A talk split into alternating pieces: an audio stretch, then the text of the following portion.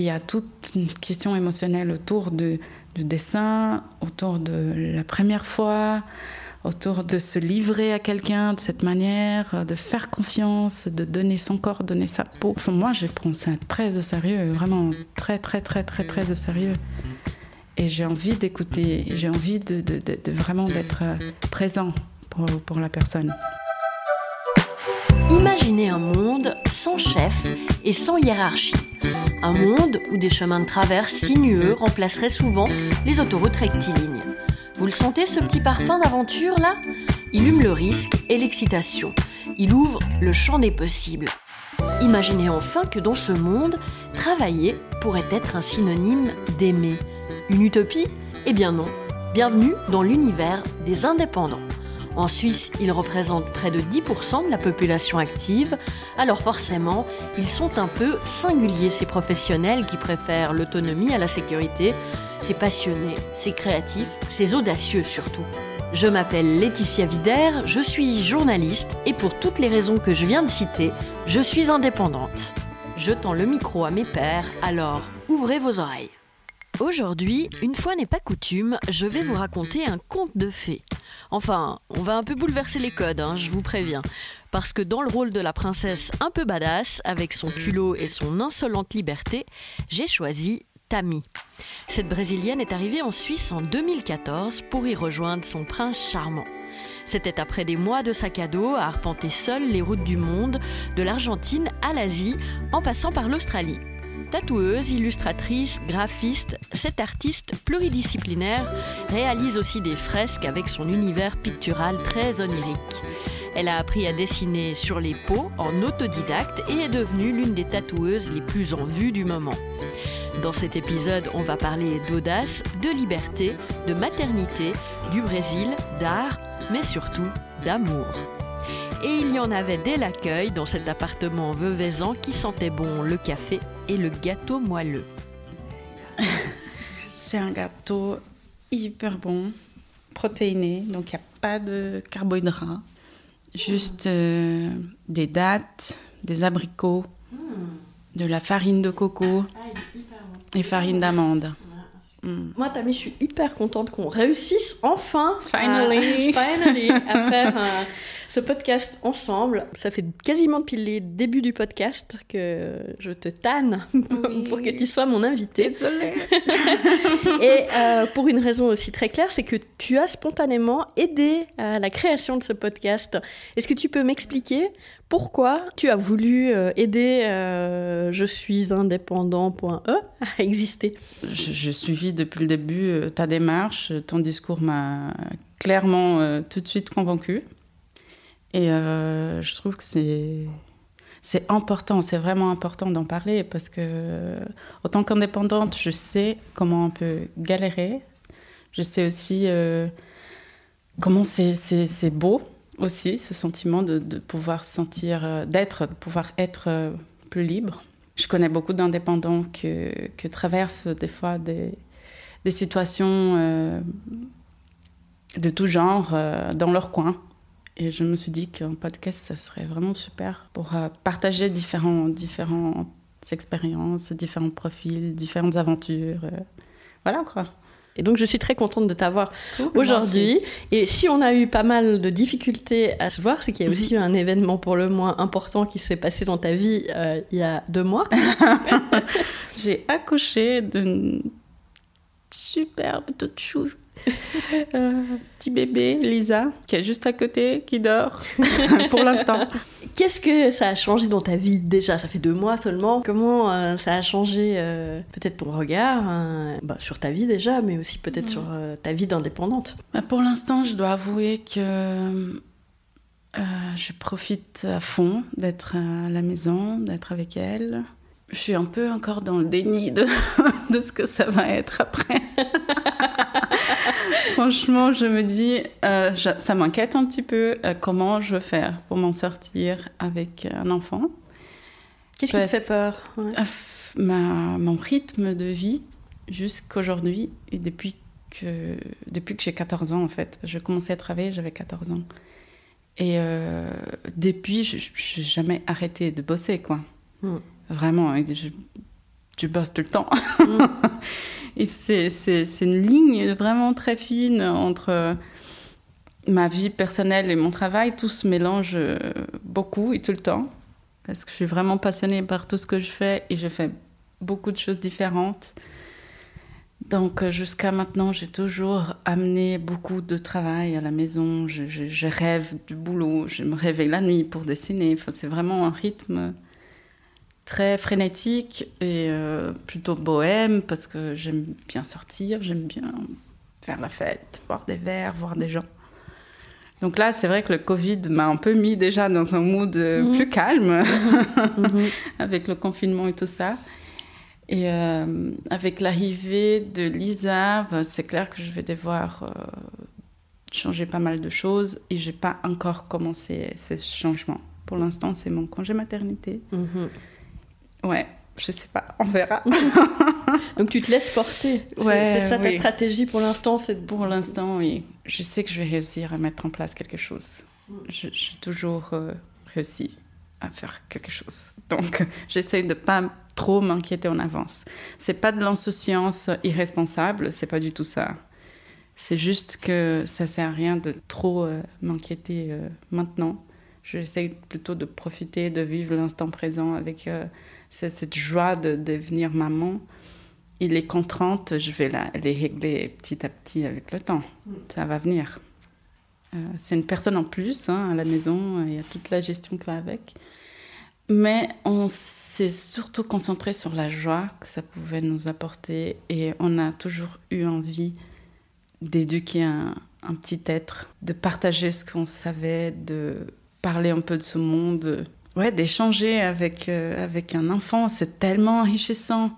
C'était pour nous tellement plus de positif, plus d'inspiration. De, C'était une énergie nouvelle en fait qu'on doit trouver quelque part euh, en nous. C'est en fait une opportunité aussi de donner le mieux de moi-même à quelqu'un d'autre. Euh, ça commence dans une relation de couple, bien sûr, quand on essaie vraiment de d'être euh, notre meilleur profil mhm. pour aimer l'autre, pour faire plaisir à l'autre. Et l'amour envers un enfant, je pense que c'est quelque chose de tellement généreux et fort. Je, je voulais absolument vivre ça. Donc euh, oui, je pensais bien, je sais bien que ça va changer, mais tant pis quoi. Enfin, je, je vais faire avec tous les changements. Est-ce qu'en Suisse, toi qui viens donc du Brésil, c'est peut-être plus difficile d'avoir euh, une vie d'indépendant et une famille. Je rencontre beaucoup d'indépendants qui n'ont pas forcément de famille. On, ne va pas trahir un secret. ta maman est, euh, est ici pour t'aider. Elle est venue du Brésil pour t'aider dans ses premiers mois. En Suisse, euh, les garderies sont très chères, hein. les gardes d'enfants sont compliquées, il y a mhm. moins de vie communautaire peut-être qu'au Brésil. Est-ce que ça, c'est un frein à l'indépendance et notamment l'indépendance des femmes d'après toi? Je pense, oui. Oui, oui. Parce que c'est impossible de comparer, en fait, les relations familiales. Et je ne veux pas généraliser et dire qu'en Suisse, si, au Brésil, ça, enfin, ça dépend de, chaque famille. Mais en général, c'est vrai qu'il y a un sentiment de soutien familial qui est immense là-bas. Enfin, la famille, c'est c'est la famille, quoi. Déjà, euh, on est très nombreux et euh, puisque je pense que ça vient un peu du fait qu'on a beaucoup moins d'assistance euh, sociale en général, donc pas de chômage, pas d'assurance maladie. Puisqu'on ne peut pas compter sur le gouvernement, on doit vraiment compter les uns sur les autres. Et la famille, c'est une part hyper importante là-dedans. Donc c'est vrai que j'aurais moins attendu et moins réfléchi pour avoir un enfant là-bas parce que je sais que je serai de toute façon entourée euh, de gens euh, et que j'aurai aucun problème pour faire garder mon enfant, pour continuer à travailler et prendre le rythme, etc. Ici, c'est clairement plus difficile. Déjà, la famille, euh, ma famille est là-bas, la famille de mon mari est hyper petite. Ils sont pas si proches que ça. Et chacun a sa vie, donc c'est vraiment difficile de se dire que quelqu'un va prendre du temps, se rendre disponible pour ça tout le reste autour est aussi un peu plus compliqué. Donc, il y a plus de frais, euh, les choses coûtent plus cher, euh, les garderies. Là, j'ai une année d'attente euh, mm. pour prendre place dans une crèche. Donc c'est sûrement un frein et sûrement plus dur pour les femmes parce que déjà il y a le, toute la période de toute la période de la grossesse qui peut être hyper joyeuse et facile pour certaines, mais hyper dure et compliquée pour d'autres. Moi-même, j'ai dû arrêter de travailler plusieurs fois parce que j'ai eu plusieurs problèmes pendant les, la grossesse. Et euh, mon côté professionnel était clairement euh, en préjudice là-dedans. Hmm. Et après, il y a mhm. l'accouchement. Euh, il y a la récupération. Il y a les petits problèmes de santé annexes. Il y a des petits problèmes hein, qui peuvent tout changer. Que tu peux nous, nous expliquer aussi ce, qui, est, qui, est, un problème aussi hyper intéressant quand on est indépendant et qu'on travaille et que son outil de travail c'est son corps. Hein, oui, tout à fait. Toi, en l'occurrence, tes mains. Et là, euh, tu as un, problème au, au, poignet droit en fait. Oui. Mm. Donc euh, j'ai. Euh, c'est une conséquence des hormones de la grossesse, un syndrome du tunnel carpien. Et euh, en fait, j'arrive pas à dessiner. C'est horrible. C'est désespérant parce que c'est vraiment mon outil de travail principal. Ça vient de ma grossesse. J'avais aucune, évidemment aucune assurance pour ça. voilà. Mm, mm-hmm. of course. Mm. Et euh, là, si ça se passe bien avec la physiothérapie, c'est chouette. Je reprends le travail en février. Si ça se passe mal, je dois me faire opérer à mes frais. Et euh, les mois de salaire non gagnés euh, ce sont aussi à mes frais. Donc euh, voilà, c'est des, des, questions que je pense que beaucoup d'indépendants mhm, peuvent traverser par rapport au manque d'assurance accident, assurance maladie. c'est compliqué. Est-ce que c'était un projet pour toi, l'indépendance? Donc, on va, on va revenir un peu sur ton parcours. Hein. Donc, mhm. tu as grandi, tu as vécu finalement une grande partie de ta vie, la plus grande partie de ta vie au Brésil. Est-ce que tu te rêvais euh, déjà euh, indépendante, euh, petite fille? Est-ce que tu te visualisais déjà dans un métier créatif? En fait, c'est un petit peu contradictoire parce que dans ma famille, ils sont tous dans des métiers plus traditionnels donc des avocats, des médecins, des ingénieurs, etc. Mon père, c'était le seul rebelle, et lui, il était architecte. hyper rebelle. Euh, mais c'était le plus fauché de la famille. et, euh, et, oui, enfin, j'ai toujours aimé. Euh, je ne vais pas tomber dans un cliché, mais oui, j'ai toujours aimé dessiner, j'ai toujours voulu être artiste, j'ai toujours, toujours voulu suivre cette voie créative. Euh, ma mère est designer textile et mon père, il était aussi artiste peintre dans ses heures euh, libres. Et ton grand-père euh, Et mon grand-père était écrivain. Hmm. Donc, ils, faisaient tous ça un peu à côté de leur vrai boulot, si tu vois ce que je veux dire. Mhm, mhm. Le boulot qui paye les factures. Donc, c'était pas du tout la, la partie artistique qui pouvait amener un vrai revenu, surtout au Brésil, un pays où c'est quand même beaucoup plus compliqué d'être artiste qu'en Europe en général. Mm. Et euh, oui, j'ai toujours voulu, mais personne ne m'a soutenu en fait. Et dans ma famille, euh, c'était vraiment euh, non, tu vas pas faire ça, quoi. Il n'y a pas moyen. Surtout que les écoles d'art au Brésil, les bonnes écoles d'art, elles sont toujours à, à privé.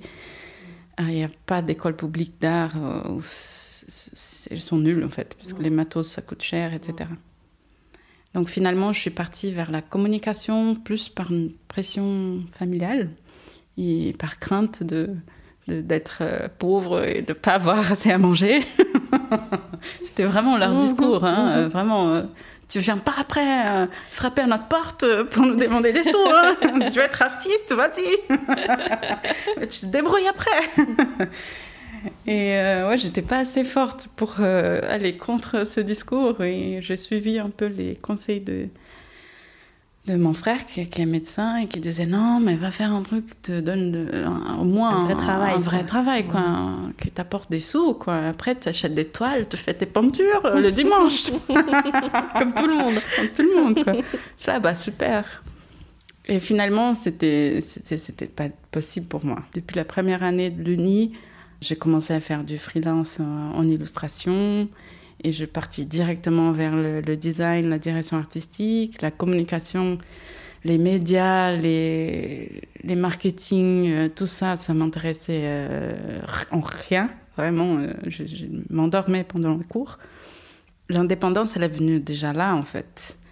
En fait, je pense que l'indépendance, elle est venue quand j'avais 14 ans et j'ai décidé de commencer à, bosser pour payer une école privée. Tu faisais quoi euh, mon, mon, mon, père, il trouvait que c'était un gaspillage d'argent de payer des écoles privées parce que les écoles publiques, ça allait très bien. Mais moi, je voulais faire des cours d'espagnol de, et de français euh, pendant l'après-midi. Et ça, s'il y avait que dans les écoles privées. Donc, euh, j'ai trouvé un taf et je commençais à bosser. Euh, je faisais des. c'est ridicule. Je faisais des petits. Euh, il y a une pâte.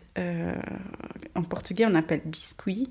Je sais pas comment on appelle ça en, en français, mais c'est une petite pâte que tu fais des, des, petits bonhommes pour mettre dans le frigo, des aimants de frigo. Ah ouais, c'est ok, ces petits trucs ok. de souvenirs. Et donc c'est une, une pâte qui durcit. Ouais, une pâte qui alors je sais pas durcit s'il y a un nom ouais. pour ça. En tout cas, je le connais pas. Ouais, Mm. et c'était un truc un peu artisanal. euh, C'était un atelier à côté de chez moi. Il faisait ça. Je voyais qu'il y avait le fils de, de la dame qui bossait. Il devait avoir 15, 16 ans.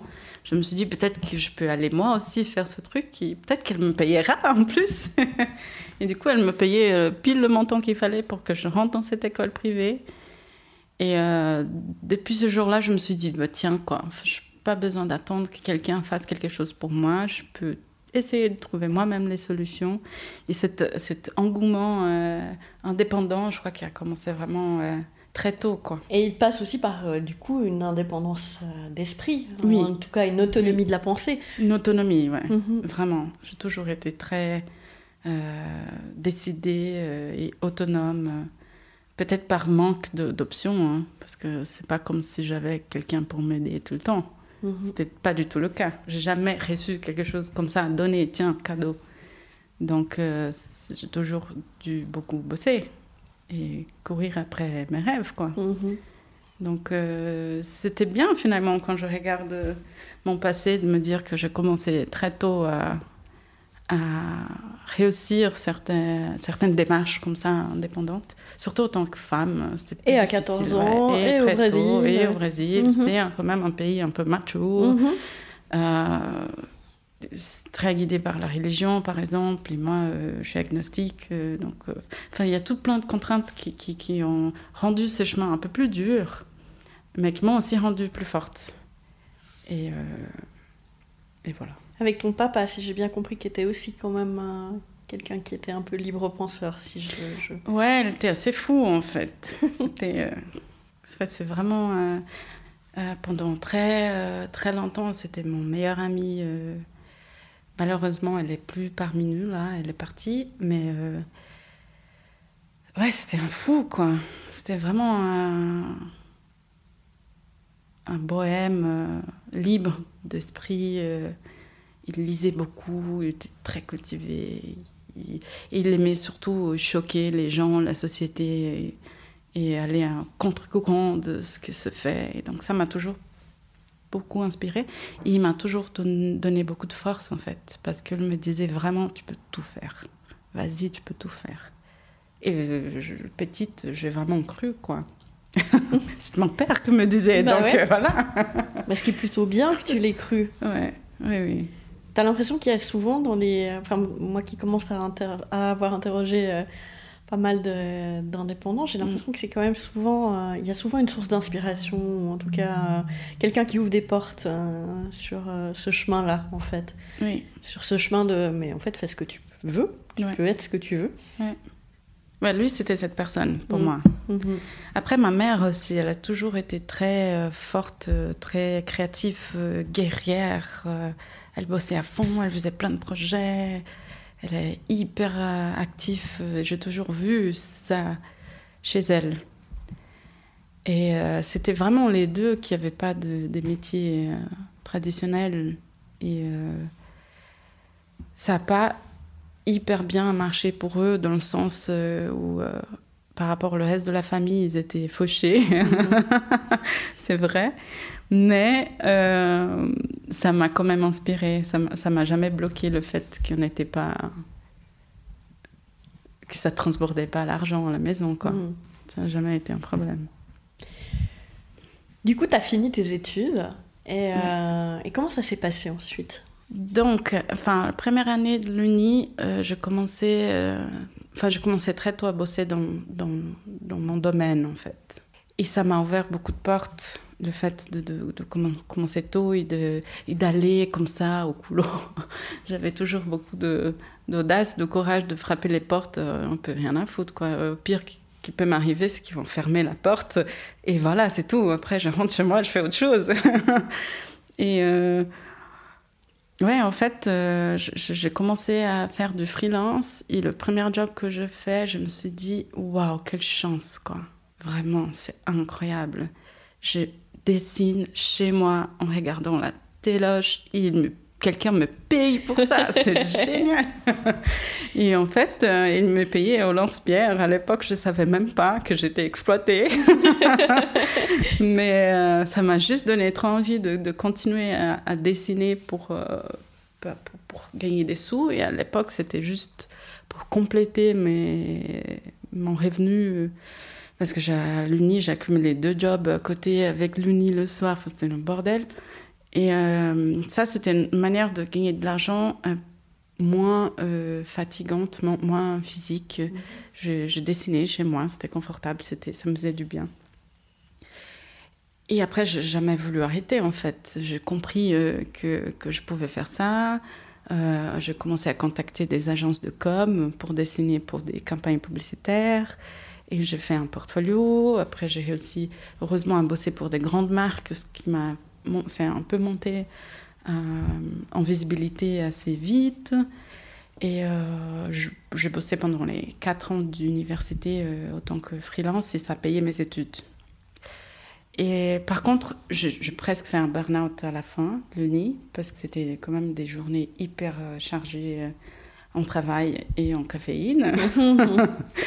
et, et, du coup, c'était très fatigant et je me suis rendu compte que Saint-Paulo me convenait plus comme ville.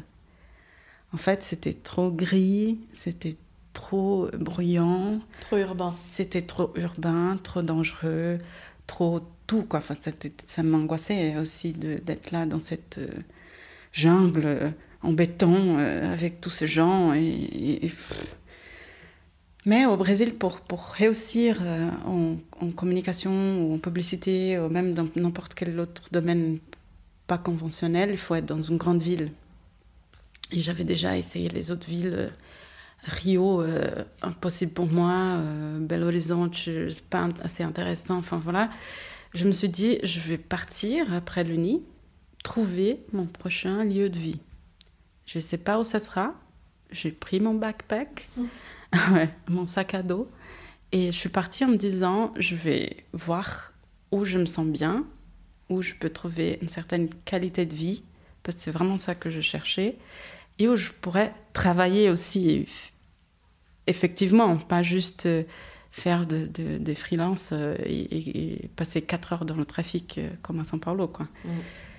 C'est un truc qu'on a de la peine à, imaginer, ici. Oui. 4 heures dans Moi, je faisais 4 mm. heures par jour dans les mm. transports publics. Et c'est pas les trains suisses, hein, je veux dire, c'est un bus au Brésil, quoi, 40 mm. degrés, donc c'est chaud. Mm-hmm.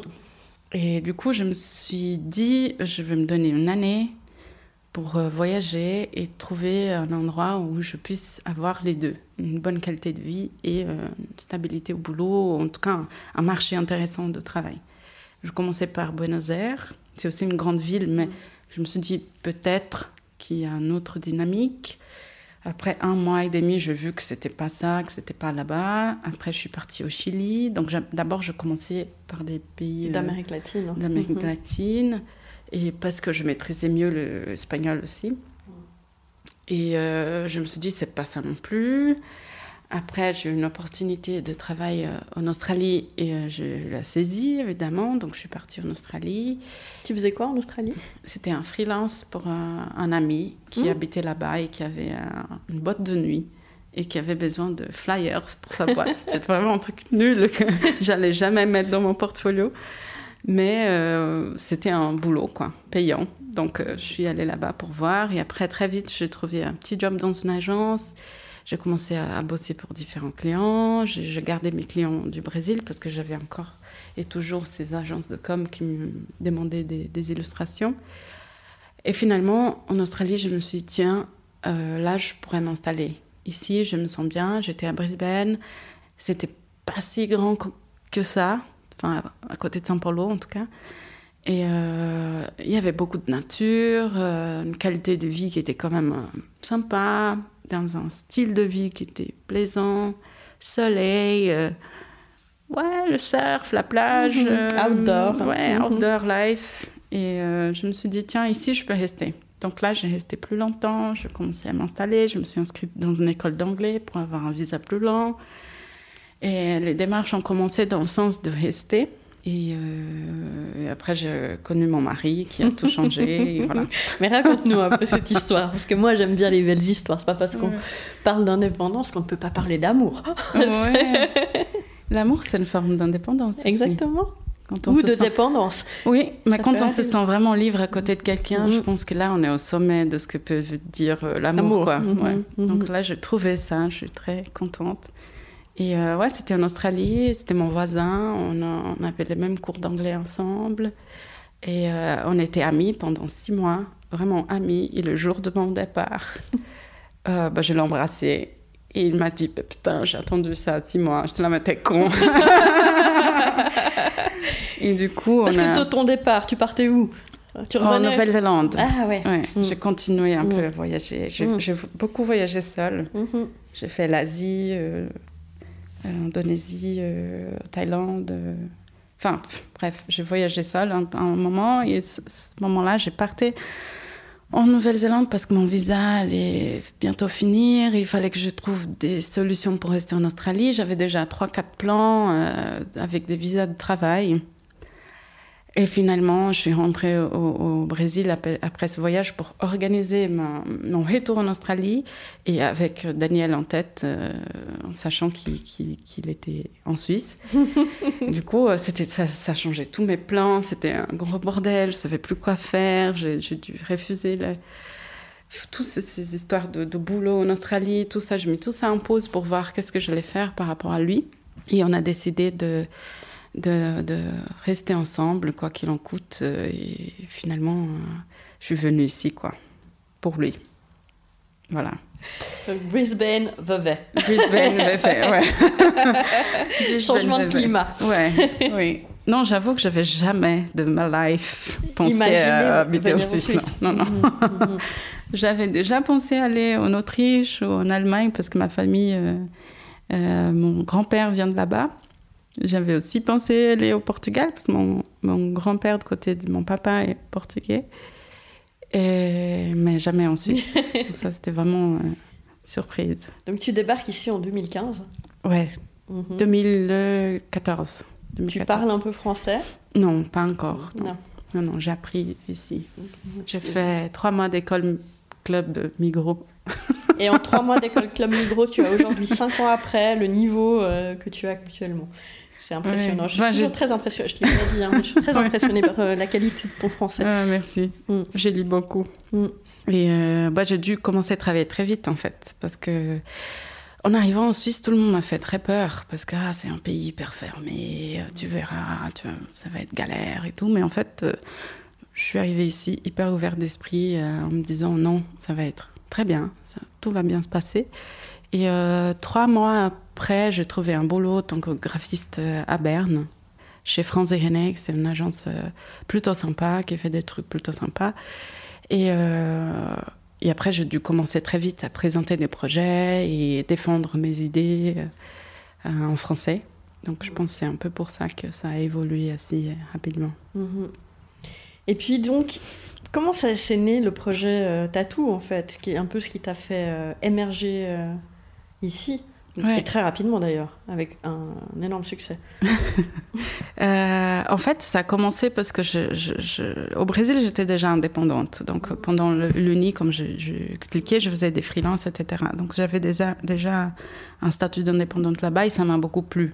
Mais en arrivant ici, puisque je ne parlais pas français et que je connaissais personne, absolument personne, et mon chéri n'était pas du tout dans, le domaine créatif. Mhm. Euh, je me suis dit qu'une manière de commencer euh, plus sûre, c'était de travailler en tant qu'employé. Et j'ai fait ça pendant une année et demie, plus ou moins.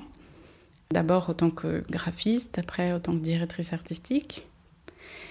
Et euh, ça me manquait trop, en fait, d'être indépendante. Ça me manquait trop de gérer moi-même mes clients, de choisir moi-même mes projets.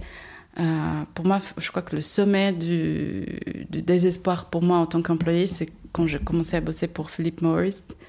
J'avais envie de mourir et je ne pouvais pas dire non parce que j'étais employée et c'est mon patron qui décidait ce que je devais faire. Mm.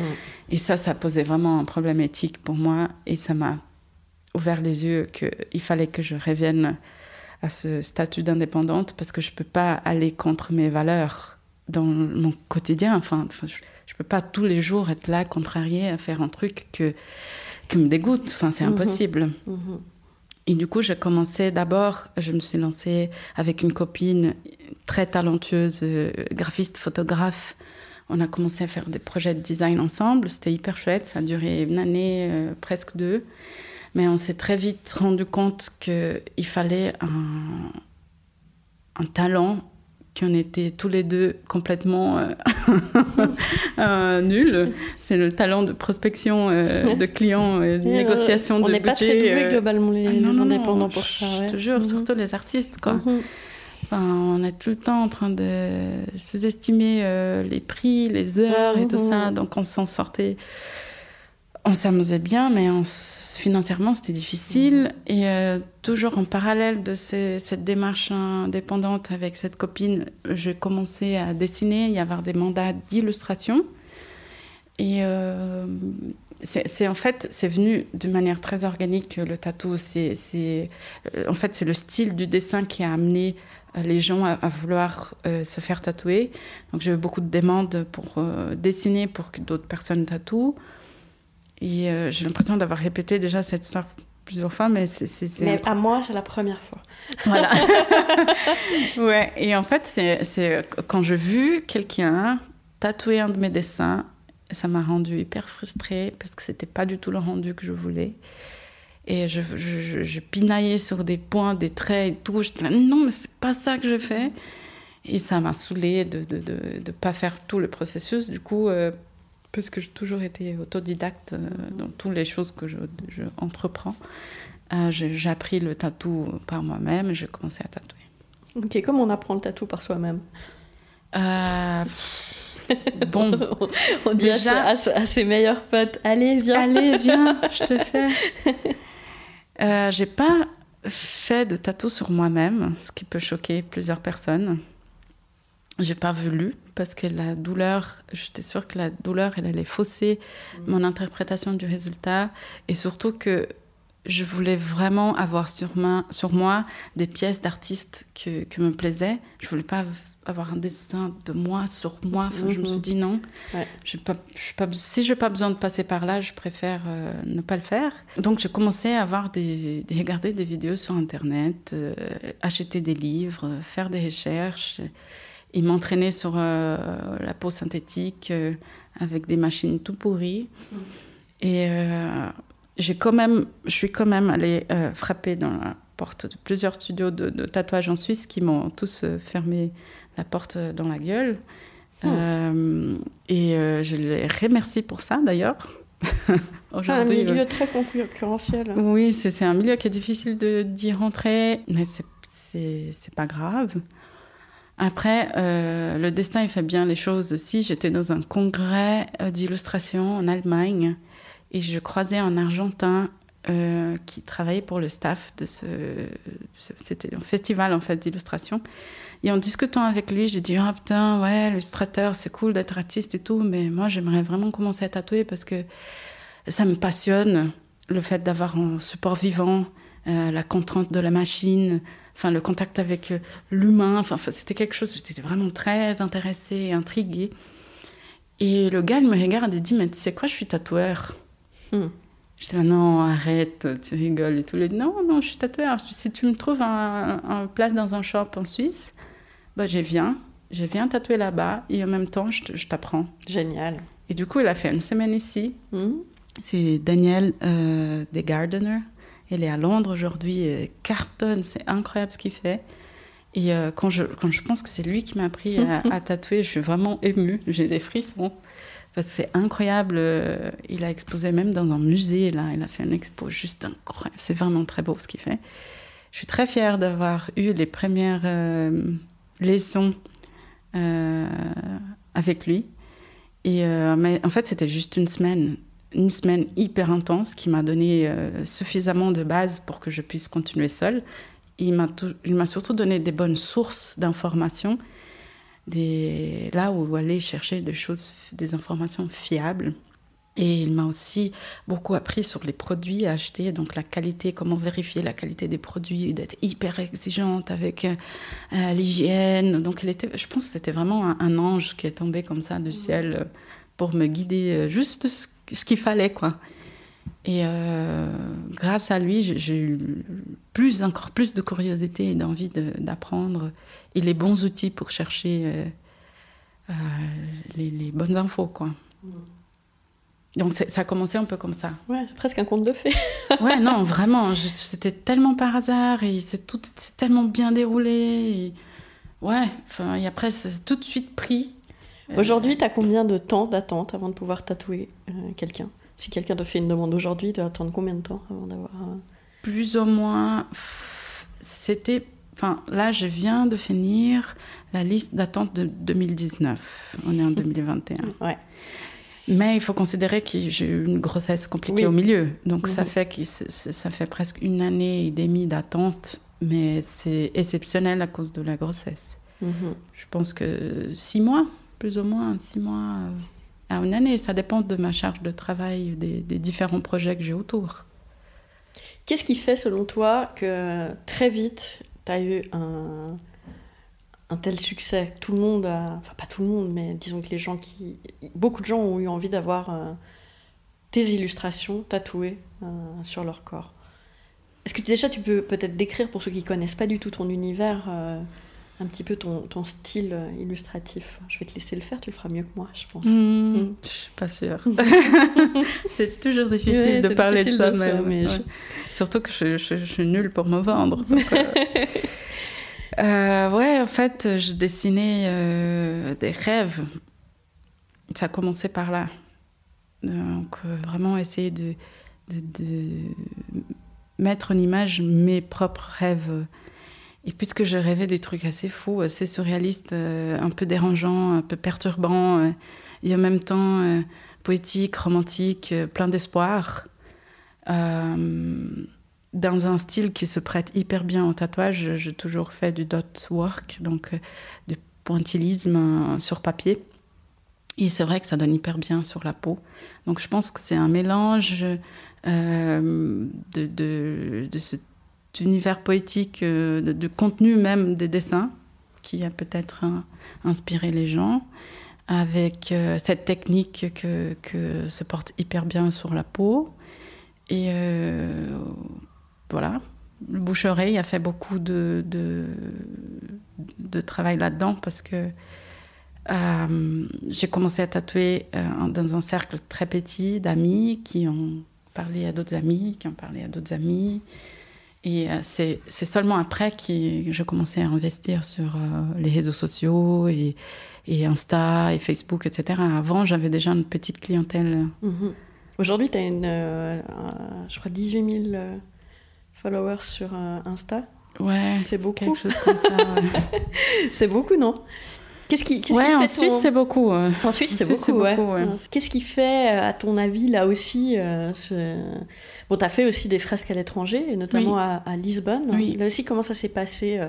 Est-ce que c'est venu en parallèle? Est-ce que c'est venu après le tatou euh, tu... C'était 2016, cette fresque. Enfin, le, le, tatou a toujours occupé une place euh, importante dans mon agenda, mais pas, je ne veux pas dire prioritaire, mais pas majoritaire, dans le sens où j'ai toujours voulu garder du temps pour l'illustration, pour les tableaux, pour les expos, pour les projets culturels, pour les fresques, pour le Mais pour toutes les autres choses que j'avais envie de faire autour, pour des différentes collaborations que j'ai eu la chance de, de pouvoir réaliser. Et euh, donc ça a toujours été en parallèle, tout était euh, au même temps. Et euh, ce projet à Lisbonne, enfin je sais pas, enfin, les, les, choses tombent un peu, les gens tombent sur moi et les projets, c'est un peu. Euh, je, du coup, ça tombe bien, je pas à démarcher. Non, voilà, je veux dire, c'est pour ça que j'ai continué là-dedans. Mhm. Parce que si, si j'étais censée à démarcher mes clients, que ce soit pour le tatouage ou pour les projets artistiques ou pour les illustrations, je serais toujours dans la merde, vraiment, parce que je sais pas me vendre, je sais pas prospecter, je sais pas du tout, du tout, du tout, du tout trouver des clients. Donc heureusement, et euh, je me sens hyper gâtée de dire ça aujourd'hui, c'est toujours les clients qui m'ont trouvé, jusqu'aujourd'hui. Donc euh, ce projet à Lisbonne, ils m'ont trouvé. Enfin, j'étais chez moi, tranquille, un jour, il y a quelqu'un qui m'appelle et me dit ah, Est-ce que tu veux pas faire la fresque principale dans, un projet? De, festival d'art contemporain à Lisbonne. Je suis là, bah oui, jamais fait ça, mais oui, allez. du coup, j'arrive là-bas et c'était cinq étages euh, à grimper sur un échafaudage très mal installé euh, pour ma première fresque, 100 mètres carrés, euh, c'était fou. Et c'était en parallèle de l'apprentissage de tatou, en parallèle des expos que j'organisais en Suisse, en parallèle d'autres projets que j'étais en, en, train de faire pour Greenpeace euh, South America, Amérique latine. C'était toujours euh, un bordel, quoi. Mais le bordel te, te, rend vivante. Ah oui, oui, je me, je me, je me plais bien dans, dans un bordel. C'est pour ça que la Suisse, euh, je pense, c'est pas mal rassurant pour moi parce que puisque je vis dans un chaos permanent, de vivre dans un pays si organisé, propre et euh, ça pose le cadre. Ça pose un cadre. Pour pouvoir déborder. Oui, pour déborder, ouais. Mhm. C'est vraiment cool, quoi. Tandis qu'au Brésil, je sais que c'est le chaos des dents et le chaos dehors aussi, donc c'est un peu trop de chaos. Mhm. Aujourd'hui, tu te vois, hein, tu te vois en Suisse. Euh, enfin, je veux dire, tu y es arrivé par hasard, mais. Euh, ah, je me vois pas du tout ailleurs, quoi. Vraiment. J'ai adopté VV à fond. À Vevey même. À Vevey, non, cette ville, je sors pas d'ici. J'adore cet endroit. Mm. Pourquoi Ce que je disais dans le, dans le quartier, tu habites dans le même quartier que euh, Mathias Forbach, qui a été un des invités de la première saison. Mhm. Euh, il y a une émulation euh, artistique à Vevey. Oui, je, je, le sens, ouais. Il se passe quelque chose, je sais pas trop quoi. Tu, tu l'expliques ou pas? Enfin, je peux parler pour moi, les autres artistes, je sais pas, mais je trouve que c'est une ville inspirante euh, il y a quelque chose de, pour moi, encore une fois, un peu mélancolique. Et euh, c'est calme, mais en même temps, il y a plein de choses qui se passent. Il y a des, des, des projets artistiques, c'est la ville d'images, donc il y a le festival d'images, il y a Pictobello, il y a plusieurs euh, festivals d'artistes de, de, de rue. Je trouve que c'est quand même une ville vivante et euh, je suis tombée amoureuse. Euh, je peux pas expliquer plus que ça, quoi. Et il y a des artistes quand même sympas ici. Je vais revenir à cette question euh, qui, voilà, qui, qui, qui part d'une maladresse, mais qui est très significative de peut-être euh, la méconnaissance qu'on a du monde des indépendants, qui est toujours cette phrase de Guy Parmelin qu'il a lâchée au début de la, crise hein, sur euh, l'oreiller de paresse. Quand je t'entends, je mhm. dirais même que tu es l'antinomie même de cet indépendant qui reste posé sur son oreiller, son confortable oreiller de paresse, euh, à, faire une sieste avec l'argent que l'État lui reverserait. C'est quoi pour toi la paresse? Ah, j'en connais pas. Aucune idée. ouais, non, là, c'est faux. Hein. Évidemment, j'ai des, des, moments de paresse. Euh, et c'est très bien. C'est très bien de se dire qu'on peut se donner le temps de rien faire et de s'ennuyer. On s'ennuie pas assez, je pense, dans le monde d'aujourd'hui, surtout avec les réseaux sociaux, Internet, etc. On a tout le temps 300 à l'heure. Mais c'était assez révoltant d'écouter cette phrase. Euh, ça fait un truc, euh, c'est énervant, hein. mais euh, surtout parce que j'ai jamais connu vraiment un indépendant comme ça. J'ai jamais connu un indépendant qui restait sur son canapé en train de recevoir de l'argent de l'État comme ça et profiter. Enfin, franchement, euh, non, quoi. Et c'est révoltant de, de l'entendre, mais en même temps, ça me donne envie de rire parce que c'est pas comme si la paresse, elle était finalement si mauvaise que ça euh, pour la créativité. Non. En tout cas, le, temps mort. ouais, il n'y a pas de temps mort. Il n'y a pas, ça n'existe pas, le temps mort. Non. C'est le temps de, de faire renaître les idées. C'est mhm. le temps de repos pour le cerveau. C'est la jachère. Je ne sais pas si tu sais ce que c'est que la jachère. Non. En agriculture, c'est le moment où tu laisses reposer la terre pour qu'elle puisse être fertile à nouveau. Voilà. Enfin, c'est, Après, il a posé ça d'une manière tellement péjorative qu'évidemment, ça, ça passe mal. Hein. Mhm. Mais je pense qu'il ne faut pas penser qu'on doit tout le temps être euh, productif. Mhm. Vraiment pas. J'ai une nouvelle question pour cette deuxième saison. On l'a compris, tu étais farouchement indépendante très tôt. De quoi es-tu le plus dépendante? Oh. Je crois que je suis dépendante. C'est un peu bizarre de dire ça, mais je suis dépendante de, cette forme de liberté. C'est possible d'être dépendante d'une moi, j'y crois fermement, mais oui. Ouais, parce que si je me sens euh, euh, sur une cage. enfermée. Si je me euh, sens enfermée, euh, ça me détruit de l'intérieur. Mhm. Donc j'ai besoin d'être libre. Je suis vachement dépendante de ta liberté. De ma liberté, c'est sûr. J'ai vraiment, c'est viscéral. J'ai vraiment besoin d'être libre pour pouvoir exister. Et après, je suis dépendante des liens aussi humains. Et ça, j'ai trouvé à nouveau avec le tatou, par exemple. Parce qu'en tant que graphiste, on finit par être assez euh, éloigné mm-hmm. du client. Euh, c'est vraiment une démarche qui est purement euh, commerciale.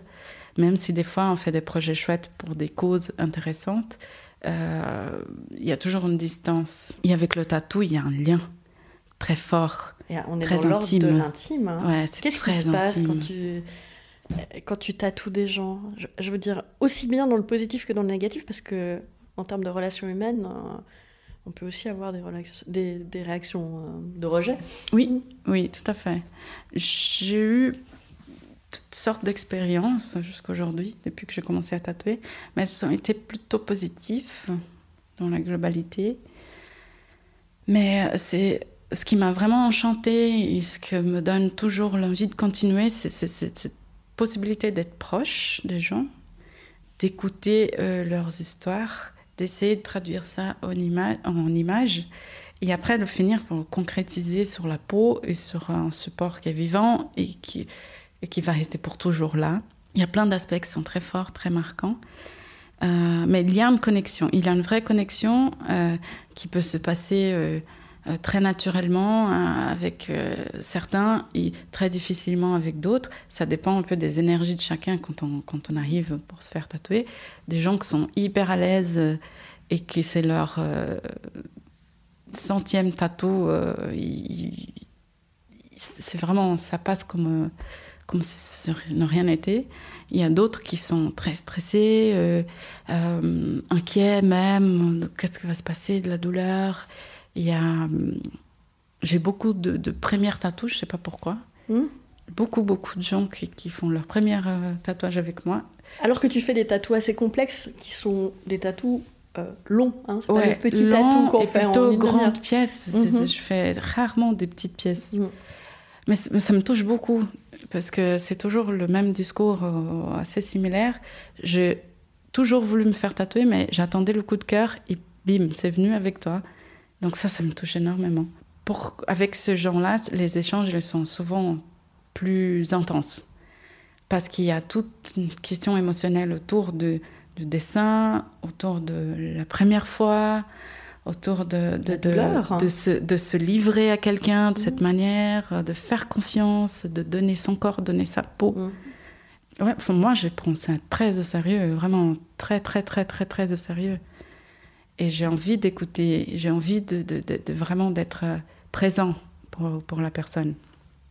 C'est pour ça que tu, tu, limites aussi, alors bon, parce qu'on a compris, tu fais beaucoup de choses à côté, mais aussi pour, euh, pour offrir euh, du temps qualitatif. Oui, oui. Je trouvais que c'était important. Tu fais, tu fais combien de tatous par jour? Un seulement. ouais. ouais. Qu'un par jour. C'est pas, on n'est pas obligé de faire qu'un tatou par jour pour bien faire son travail. Je ne peux pas dire ça, parce que chaque personne a sa manière de travailler. Euh, mais chez moi, c'est important pour moi de de être hyper en forme. Je veux pas être fatiguée, je veux pas euh, sortir d'un tatou compliqué et enchaîner sur un autre qui peut aussi être compliqué. Je veux pas prendre le risque de ne pas être bien détendue dans ma tête. Donc, euh, j'ai trouvé un bon système d'avoir un seul client par jour. Euh, ça me permet d'être totalement présent pour eux. Et ça me permet aussi d'avoir le temps autour pour travailler sur le projet. Donc euh, jusqu'à le matin avant le tatou, euh, je peux encore euh, retravailler le dessin pour qu'il soit vraiment parfait. Et ça me réconforte de me dire que je me permets d'avoir autant de temps pour les clients, même si ça, ça rend mon travail un peu moins rentable que dans un shop conventionnel. Mmh. Mais c'est parce que tu n'es pas un shop conventionnel que les gens viennent se faire tatouer chez toi aussi. peut-être, ouais. Peut-être. Euh, J'ai essayé de bosser dans des shops, mais le rythme ne me convenait pas. Mhm. De devoir enchaîner des clients comme ça, les uns après les autres. Euh. Oui, parce qu'émotionnellement, euh, je t'ai entendu dire dans une interview que c'était une forme de, ouais, de, de tatou-thérapie. oui, oui, mhm. mais j'aime, j'aime pouvoir être là, quoi. Enfin, ça demande du temps. Rien que de lire le briefing, de comprendre ce que la personne faire, chercher les références, commencer à dessiner, présenter les dessins, voir les changements et, arriver à tatouer. Tout ça, c'est un processus qui est assez lent. Et euh, je pourrais pas faire autrement. Je pourrais pas dire euh, viens, on fait le dessin maintenant et tu te fais tatouer maintenant et, mmh. c'est parti. Et, et, voilà. Je dis pas que c'est une mauvaise manière de faire. Pas du tout. C'est juste pour moi, je serais pas confortable avec ce processus euh, trop rapide. On arrive gentiment à la fin de ce podcast. J'aimerais que tu me parles d'une euh, personne qui t'aurait, un indépendant, une indépendante, qui t'aurait inspiré. Je pense qu'on a tous des modèles, des gens qu'on a rencontrés dans notre vie ou des gens qu'on ne connaît pas mais qui nous ont inspirés.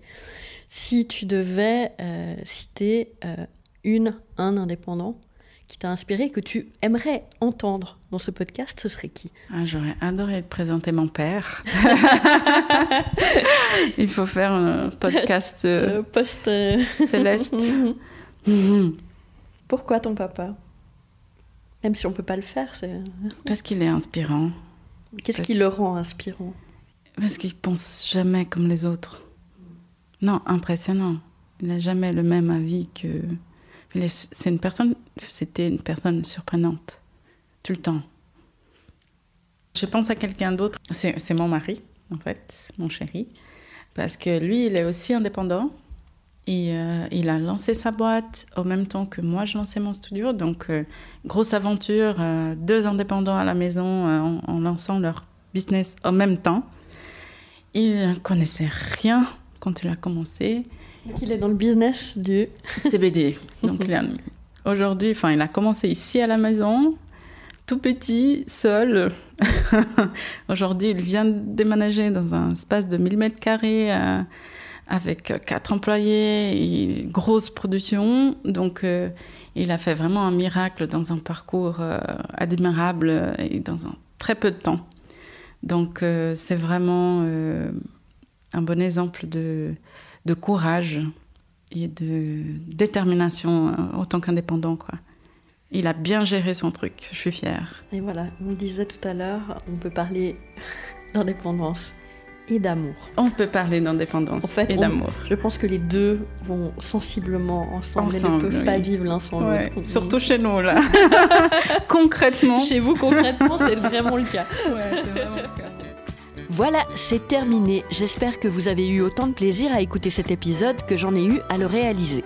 Vous retrouverez un nouveau portrait une fois par mois, le mardi.